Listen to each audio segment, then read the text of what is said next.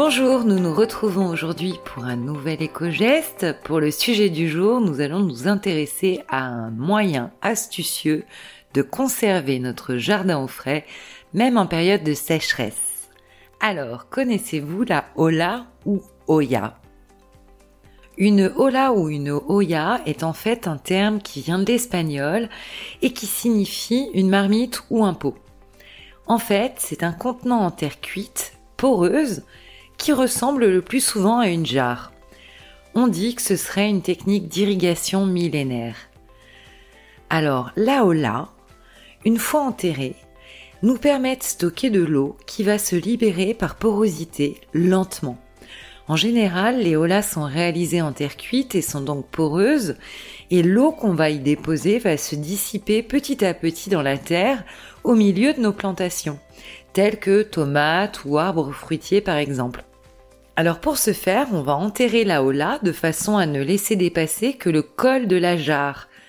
On va lui ajouter un couvercle pour que l'eau ne s'évapore pas, trop vite en tout cas, et à intervalles réguliers, on va venir s'assurer que la hola a toujours de l'eau, et si elle en manque, bien sûr, il suffira d'en rajouter.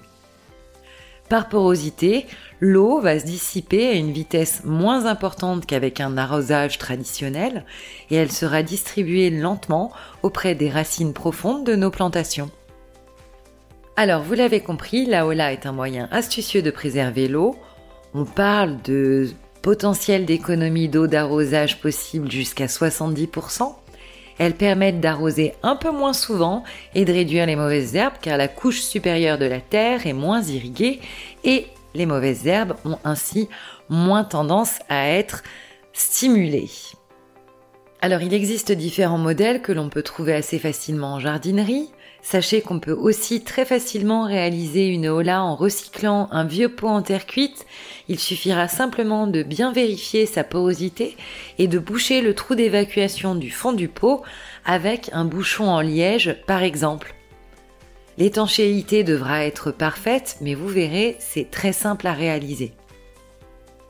Une fois la hola enterrée à proximité immédiate de nos plantations, en pleine terre ou dans des bacs à fleurs, il suffira de remplir la poterie d'eau et d'y ajouter un couvercle, la soucoupe par exemple de la poterie, pour éviter que l'eau ne s'évapore.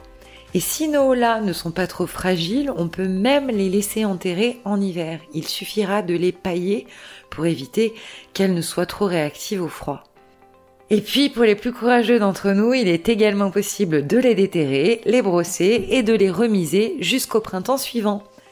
Alors que ce soit pour maintenir nos jardins un peu plus verts en limitant notre consommation d'eau, ou encore pour ne pas abandonner nos plantes en cas d'absence, penser au là est un bon moyen de préserver nos végétaux et nos ressources en eau en période de sécheresse estivale. Nous vous souhaitons une excellente journée, au vert bien sûr, et nous vous retrouvons demain pour un nouvel éco-geste.